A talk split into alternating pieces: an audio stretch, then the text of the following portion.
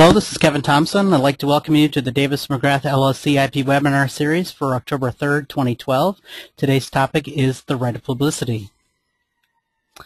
Uh, the recording and slides will be posted at the address shown on your screen, which is blog.davismcgrath.com forward slash webinars, where you can also sign up for our webinar mailing list. Um, for those of you who need Illinois MCLE credit, uh, if you haven't already done so, please send your name and ARDC number to me. And for those of you viewing the recording, uh, please uh, let me know uh, how you watched the uh, webinar as well and when you did so. Um, as an announcement, the next webinar is coming up on November 14th, 2012 from 12 to 12.30 on uh, the topic of photographers and copyright. It's focused on specific issues uh, related to copyright law that would apply to photographers. So today we're going, to, going for about 30 minutes and uh, cover just what is the right of publicity, its origins, the basic elements, uh, what happens to your rights after you die, uh, some defenses that people may have to a, uh, a right of publicity claim. We'll uh, go through the highlights of the Illinois Act and talk about uh, three current cases or um, scenarios that are in the news. So just what is the right of publicity? Well, the laws vary from state to state, but generally um, it is the inherent right of every human being to control the commercial use of his or her identity. And it's a very distinct right from those that we've talked about in prior webinars, such as trademark, copyright, or privacy. Um, and it's also not just for celebrities. Every person has the right to control the commercial use of their identity. Now, uh, an ordinary person may not have much in the way of damages, uh, but the still they at least can, can bring a claim. Uh, its origins, um, it, it, it's an offshoot of, of what we would call the right to privacy, the right uh, for the individual uh, to uh, be um, uh, alone and and not, not bothered and and you know their individual information kept private.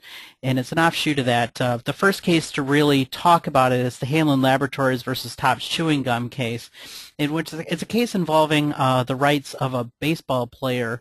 Um, certain players had um, uh, given one company exclusive rights uh, for uh, their images to appear on bubblegum cards. And um, uh, this other company had decided to, uh, you know, uh, induce these uh, players uh, to, you know, have their images appear on, there as well. And, um, and it, it's sort of the, the first case to really talk about, you know, the, this right in, in, for a person uh, to be able to control the use of their image on a on a particular uh, commercial endorsement and actually use the term right of publicity. Uh, after that, um, there were lots of state laws. There was a, actually a, a big push in the 1970s and 1980s uh, for different states to enact laws. Uh, Illinois did not have a statute uh, until 1999. Um, and then uh, I should mention that there's the famous um, Supreme Court case. It's the only one to really uh, address the right of publicity head on, and that's the Zacchini versus Scripps Howard Broadcasting Corporation, in which um, uh, Zacchini was a um, circus performer uh, whose entire act was uh, put on the news. Uh, he was a, a, person that would shoot himself out of a cannon, and uh, Zacchini was uh, quite dismayed to see that his entire act, I mean, the actual actual act of shooting him out of the cannon only took 15 seconds of the entire performance. Uh, but that 15 seconds was what appeared on the news, and so he sued and um, and won. It's um, it's a interesting case, and it's actually uh, led to some of the exemptions uh, that uh, currently uh, exist in the law, and we'll talk about that as well. Um, so the basic elements, um, the plaintiff needs to own an enforceable right in the identity or persona of a human being and has to prove that uh, the defendant's use is likely to cause damage to the commercial value of that persona. And that's sort of in general, uh, the, the, general basic elements. Um, and the laws may vary from state to state. As I mentioned before, this is a creature of state law. And uh, and so uh, these are just the, the general basic elements. Um, so when you talk about this person having an identifiable persona, that this use must be uh, identifiable from the total context of the defendant's use. And such things that the courts will look at is you know, whether or not the name was used, uh, whether or not there was um, a meaning given uh, to uh, to this based on uh, maybe dress or or other things to, to, to show the identity. Uh, look at the context. You know what what why is you know this done here. Um, you know, specific use of images. I mean, if it is the person's exact image, then it's it's clearly their persona. And also, there's uh, lots of cases dealing with voice. Um, there's certain cases where, um, like, a person would not, uh, uh, Bette Midler, for example, would, would not agree to a uh, commercial endorsement, so the company hired a voice actor to impersonate Bette Midler, and uh, well, Bette Midler won that case. um, the next thing would be uh, characters. Um, you know, it, it, just because somebody uh, portrayed a, a, famous character in a movie or a television show um, does not automatically mean that the actor has uh, has a right of publicity. Um, it mustn't be more than a mere reminder of the actor who played the role.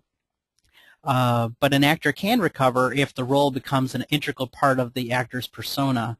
And um, the one I'd uh, case I'd point to is uh, George Wendt, uh, who was an actor who appeared in the television series Cheers, um, sued when um, uh, the studio licensed um, you know the, the name Cheers to airport bars, and uh, the the company decided to put robots at the end of the bar that impersonated two of the characters, uh, Cliff and Norm, and um, since uh, one of the robots could be clearly identifiable as the Norm character, which Mr. Wendt played.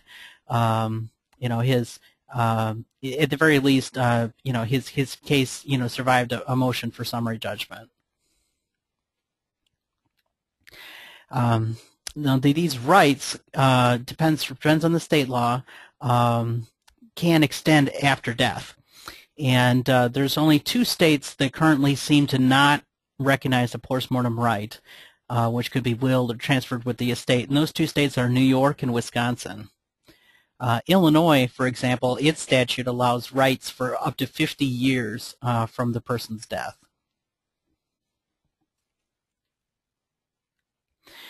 Um, which leads to uh, several questions of conflicts of interest. Um, you know, it's sort of a fact question. In what state was a celebrity domiciled at the time of death? It's an important question. Um, uh, there is, um, you know, was some controversy over whether or not uh, um, uh, Elvis was, um, you know, a Vegas uh, celebrity or whether he was a Tennessee celebrity. But since uh, you know Graceland was in Tennessee, uh, Tennessee prevailed, and Tennessee actually has very strong right of publicity rights. I think mainly because of Elvis. Um, and some jurisdictions, um, you know, will weigh the interests of the states involved and and you know look at you know a, a variety of factors, including um, uh, what was um, you know, this particular transaction, you know, did this one particular transaction occur in a particular state, and therefore that state has has more of a of a right, uh, you know, to uh, control its its laws. Um, some other courts will will apply like one state's uh, right of publicity statute, but then uh, for the rest of law, you know, will will apply um, you know, the, the, their home jurisdiction's laws, but for the purpose of whether or not the person has a has a right of publicity, they'll apply that. And it really, it's a, it's a matter of state by state application of these rules. Um, and I did mention fame. Uh, everyone has a right of publicity. It's not just uh, it's not just a right for uh, celebrities, but uh, the extent of that fame goes to the degree of economic harm suffered. So if you infringe the rights of an individual, uh, who is not a famous celebrity, uh, you certainly uh, could be liable. And uh, we'll talk about this when we get to the Illinois statute. Um, so, um, you know, the extent of their fame goes to the degree of economic harm suffered. Uh, there's certain defenses that, that came up uh, that can come up. These are the the first four that uh, are uh, most prevalent: uh, copyright preemption, uh, statute of limitations, the first sale doctrine, and also First Amendment and parody. We'll talk about each one of these in turn.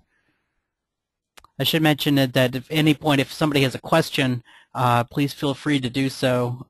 there is a uh, met, uh, method using the uh, webinar software for you to ask a question. Uh, there'll also be time at the end for, for questions as well. So copyright preemption, uh, it, whether or not there's a conflict between the individual's right of publicity and the copyright owner's ability to exploit their copyright. And um, it generally uh, comes down a lot with uh, models and uh, and photographs that are taken of models and um, a model release is something that a, a model will sign uh, when the photographer takes the picture and uh, or should sign um, for, for if you were representing the copyright owner um, and that photographer should uh, you know get this release um, uh, because then you know that they would have this bundle of rights um, that they can sell other than just the copyright um, in the image. And um, it should be noted that human identity is not copyrightable subject matter. So just because you take a, um, a, picture of a person doesn't mean that you own a copyright in that person. All you have is, is a copyright in that photograph. And um, so somebody still could have right of publicity rights. And uh, one of the cases we'll be talking about later um, comes comes out of those uh, controversies. Um, it's um, you know whether or not uh, this right of publicity would would would you know preempt copyright law. For the most part, it doesn't. Uh, statute of limitations uh, it varies from state to state. Um, you know, you could bring a case, you could have a case, but you brought it too late, uh, and you could be barred. Uh, Illinois, in particular, allows one year from the date of publication. Um, first sale doctrine is another one of these defenses. Uh, like copyright, um, the first sale doctrine applies to the physical item as it's first sold, and the right of publicity does not apply to resale of certain items. So um, you know you, you may have um, uh, rights uh, you know that, that come with um, um, when when when things are are first made, uh, like for example a television show or or something like that. Um, but it it would not apply to the resale or later syndication of that show. So if you're talking about uh, that type of media, but if you're talking about books or or covers um, of books, um, you know, where uh, an image might appear that would might violate somebody's uh, right of publicity, uh, again, you know, it's that physical item, and it does not apply to resale. Um, First Amendment and parody. Um, you know, this happens a lot. You know, somebody might have a caricature or uh, other parody of a celebrity. Um, you know, that could be protected by First Amendment. Uh, but this general principle comes out of these cases, which is that um, a uh, depiction of a celebrity that's amounting to a little more than the appropriation of that celebrity's economic value are not protected expression. Um, there's an interesting case that came out of this. I'm going to talk about this one briefly. Uh, ETW Corp uh, versus Jireh Pub Inc. Um, ETW, that's um, Tiger Woods. Um, and uh, that's his corporation that controls his rights. Um, and this uh, covers uh, this particular painting shown here of uh, Tiger Woods playing golf at Augusta by Rick Rush. He calls it the Masters of Augusta and uh, it's not a um, like a photographic representation of, of what happened at Augusta. Actually, it's it's it's more uh, very carefully placed and selected images of Tiger Woods uh, that uh, um, you know he, he believed uh, you know had a uh, you know more of a First Amendment uh, type of, of issue, and uh, the court balanced uh, the free speech rights versus the right of publicity principles, and in this case, um, uh, Tiger Woods lost, and uh, you know this particular painting was allowed to proceed to be sold. Now, if you do have a, a, violation of the right of publicity, what are your remedies? Well, there are three major ones, uh, injunctions, monetary relief, and attorney's fees. An injunction would be going into court to getting, um, uh, you know, so the, the publication stopped. Monetary relief could be costs, could be actual damages. Really depends on the on the state as to what it, what actually is allowed, and then attorney's fees. It depends on the state as well. Uh, Illinois statute, um, the right of publicity statute, can be found at uh, 765 ILCS 1075/1, and it became effective on January 1st, 1999. And um, what it does is it does not affect uh, the uh, the common law rights that people might have to right of publicity that affected before that date, uh, but it does preempt um, you know any common law rights that you know would have taken place after that date. Um, and it, it like the other states, it prohibits the use of identity for commercial purposes without permission. Um, and uh, it has a one-year statute of limitations from first publication. Um, it has certain exemptions that, that are that are in place, and, and a lot of these state laws have certain exemptions for for things. Um, it exempts use in media uh, so long as the media is not itself an advertisement for goods or services. And it specifically exempts uh, communicative and suggestive works, such as an ordinary television show. Um, an example here might be, um, you know, if you think that, uh, you know, a, a, an aired television comedy invades uh, your right of publicity, uh, because you know it's it's based on someone who who could be identifiable as you, and everybody's laughing at that particular character. Um, you know, but it isn't expressly you. Um, it's just identifiable, and it, is, it expressly exempts uh, you know that particular work uh, from right of publicity concerns. Um, the Illinois statute allows for injunctions, actual damages, uh, profits, and, and punitive damages. And so, um, you know, the, the, that that could add up a lot, especially if it's a a, a wide uh, ranging work. Or in the alternative, uh, the the person can elect one thousand dollars in damages.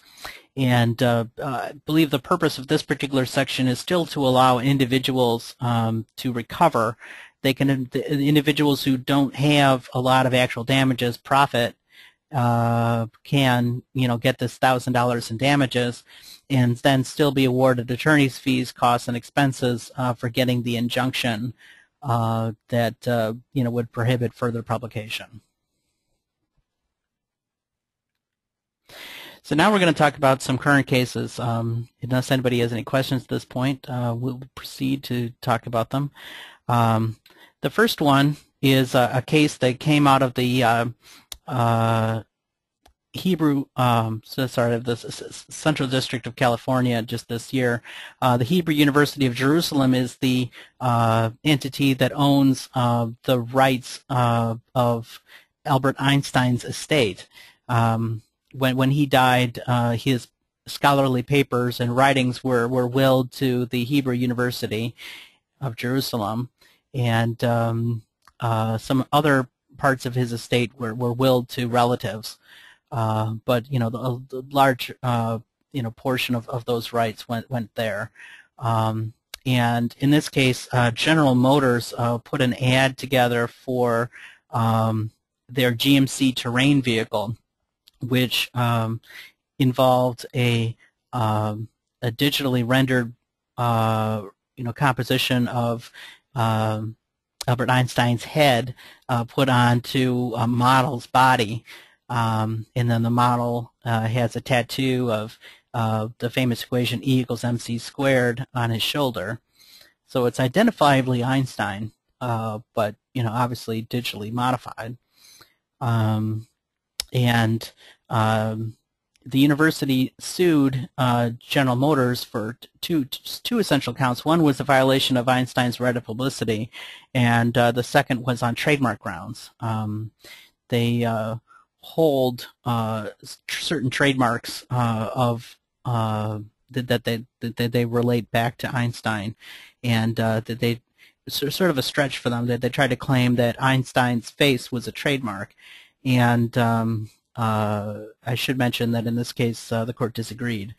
Um, but uh, regarding the right of publicity claims, um, well, going through the elements, uh, um, Einstein lived in New Jersey, and New Jersey does recognize a post-mortem right of publicity. Um, there's no requirement that Einstein had actually exploited, you know, this right during his own lifetime. Um, you know, just because, um, you know, he did not, you know, seek commercial endorsements, you know, during his lifetime, to wouldn't wouldn't bar, uh, you know, a later claim, you know, after after his death, um, for violation of that right. And so it would fall to his heirs, uh, you know, to bring this post-mortem right of action.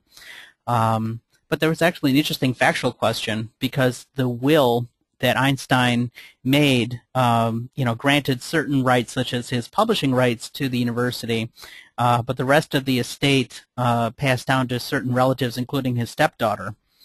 And so there's a question of fact as to whether or not, um, you know, because uh, at that point a right of publicity was not envisioned, um, whether or not, uh, you know, he would have wanted his uh, right of publicity to travel with his other intellectual property rights, which went to the Hebrew University, or whether they would have transferred uh, by means of the residual clause of Einstein's will uh, to his stepdaughter. And um, and so the case was remanded for a um, um, you know determination of, of that particular um, uh, you know grounds or for further discussion actually because it's it's trial court level um, and denies uh, General Motors uh, motion for summary judgment on that grounds. Um, you know, so for, for further you know inquiry is needed. Um, the other interesting point um, is that uh, the court declined to comment on just how long the term of the right would be. Um, as we've stated before, uh, you know, certain states have have different uh, have different terms. Uh, Illinois only allows the right of publicity for 50 years, and uh, you know, so if if it was that type of a jurisdiction, um, you know, the right of Einstein's estate would have passed by the time this was brought. Um, but um, you know, there are other states such as Tennessee, you know, which allow a hundred year uh, right to, to go on. And so, um, you know, a further determination of that particular, uh, you know, right still needs to be made. And so we'll see how this comes out. Uh, I, I, certainly would imagine uh, that this might motivate uh, General Motors to settle, uh, but you never know. Uh, our next case um, comes from uh, a long series of disputes that the Marilyn Monroe estate has had with the Milton Greene archives. Um, it should, should be noted that uh, Milton Greene uh, owns the copyright to certain famous photographs of Marilyn Monroe, uh, in which um, you know she um, you know was photographed during her lifetime. Um, and so they are trying to argue the difference between copyright and the right of publicity. And um, they brought this case in California. Uh, the, the Marilyn Monroe estate was uh, has been very active in um, in advocating for an, a right of publicity that survives post-mortem in California. Uh, and uh, they were certainly part of, of the, the group that that you know, got the law passed to allow, you know, these postmortem rights.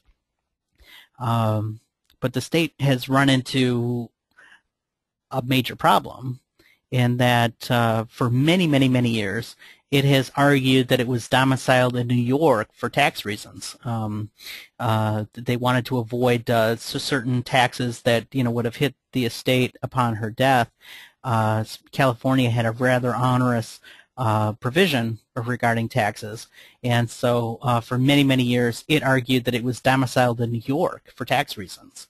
Um, and the important fact is that New York is one of the two states that's not currently recognized a postmortem right of publicity. And um, in this case, the California Ninth Circuit held that uh, the estate was stopped from arguing that it had a postmortem right based on California law because for many, many years it had you know taken the position that her domicile was New York, and they they could not uh, just for sheer economic purposes, uh, make this argument uh, that um, uh, um, that it was all of a sudden now domiciled in California because they had a lot, you know, lobbied for this law to be passed in California, where whereas um, you know New York, uh, you know, does not does not allow that, and so uh, the estate was stopped from from bringing that argument, and uh, that's a recent case that just came out uh, the end of August, so we'll have to see what comes with that. But that's a Ninth Circuit decision, so I would certainly uh, presume that might be uh, the final word on this, but you never know. They could certainly try to appeal to the Supreme Court. We'll have to see what uh, the Monroe estate decides to do. And then um, the final case I wanted to talk about, uh, it's it's not a real legal dispute per se, uh, but it is um, you know something that that um, you know comes up um, is, is an example of of of how these these rights have uh, morphed over the years. Um, and that was a uh, digital recreation of Tupac Shakur uh, performed in concert. Um, it was uh, created by the company Digital Domain Media Group and um, was able to perform uh, in concert with uh, uh, you know some of his his former um, crew, Dr. Dre and Snoop Dogg, and um, the company uh, that owns the rights uh, to um, the Tupac estate is a company called CMG Worldwide. And uh, CMG Worldwide is, is one of the largest uh, companies uh, to own the rights of publicity for, for especially for dead celebrities. Um, you know, they, they own a, a large number of, of, of, um, of um, celebrities' rights. Um, it's they, they serve as a management company, uh, and so you know the estates uh, will will often you know authorize CMG worldwide uh, to to act in their behalf and you know negotiate deals, et cetera, et cetera. And so this is one of the, the new types of things. Uh, it was um, talked about as if it was a hologram. This particular representation of Tupac Shakur. Um, it should be noted it isn't really a hologram. Uh, what it is really is a um, it's a digital projection onto a, a screen or a scrim that the audience can't see. Um, it's one of the an application of an old magic trick from uh, way back. Um, you know, in which case um, the the, uh, the, the projection goes onto the scrim, and uh, uh, other performers can be behind the scrim and still be seen by the audience. And uh, you know, it looks like you know the the person is is interacting with this uh, digital representation, and um, interestingly enough, this was not a um, a digital um, like compilation of old footage of Tupac Shakur. Instead, it is a um, 100% uh, digital um, it's essentially a digital model of Tupac Shakur that, that, that can be manipulated to perform. And uh, it, is, it is not old footage. Um, it's, it's a very interesting application of, of this particular technology. Um, you know, we've seen, uh, you know, dead celebrities, um, you know, in, interact in, in commercials uh, by, uh, you know, digitally substituting uh, what uh, the, the person was holding. I seem seem to recall that there were um, you know some commercials with Fred Astaire and so forth. You know he was dancing with the vacuum cleaner, um, and uh, you know there's been lots of other you know types of product endorsements um, that have uh, you know appeared essentially by using old footage and uh, inserting a, a, new product into uh, into that old footage. But this is uh, this this technology really opens up uh, you know the um, you know the rights of a um, of, a, of an estate uh, for further commercial exploitation, and um, you know we'll have to see how this how this turns out. Uh, you know this particular application was done for a series of concerts. Um, you know the, there've been discussions of uh, taking this uh, you know concert series on the road. um, and perhaps you know we'll see more celebrities uh, be digitally resurrected, um, you know, as this proceeds. Um, and I think that we probably will also see um, there is a um, sort of a movement uh, to uh, you know allow for digital reconstruction of actors. Um, so we might have a living actor that uh, is digitally you know composited uh, into a film, and um, uh, so we we might an actor might be scanned and uh, you know their digital representation taken, and you know enough performance capture um, is is taken such that uh, uh, that particular actor might be you know reproduced you know completely digitally. You wouldn't need an actor you know using some of those. Um, if you've seen you know motion capture used in in you know modern films, you know where they they put on a, a special suit with these tennis ball like the things that are tracked with lasers to track their movements uh, you know, these things could be completely uh, digitized. And so we'll have to see what happens with that. Um, uh, I seem to recall some in um, um, interviews with celebrities, you know, talking about, you know, these particular, uh, you know, applications, and you know, we'll have to see how that turns out, and um, you know, whether or not that actually um, actually comes to pass. So, um, that's sort of the the the, the far-ranging uh, you know aspects of uh, the right of publicity and and how that they affect uh, us today here in our modern society. Um, so it's a good point to see whether or not anybody has any questions. Um, it's a as a reminder, uh, the the software allows you to uh, you know eh, put in questions, and uh, for those of you watching the recording. Uh, you know, you can always email me your question at the address on your screen. We'll pause here. Oh, looks like there is a question.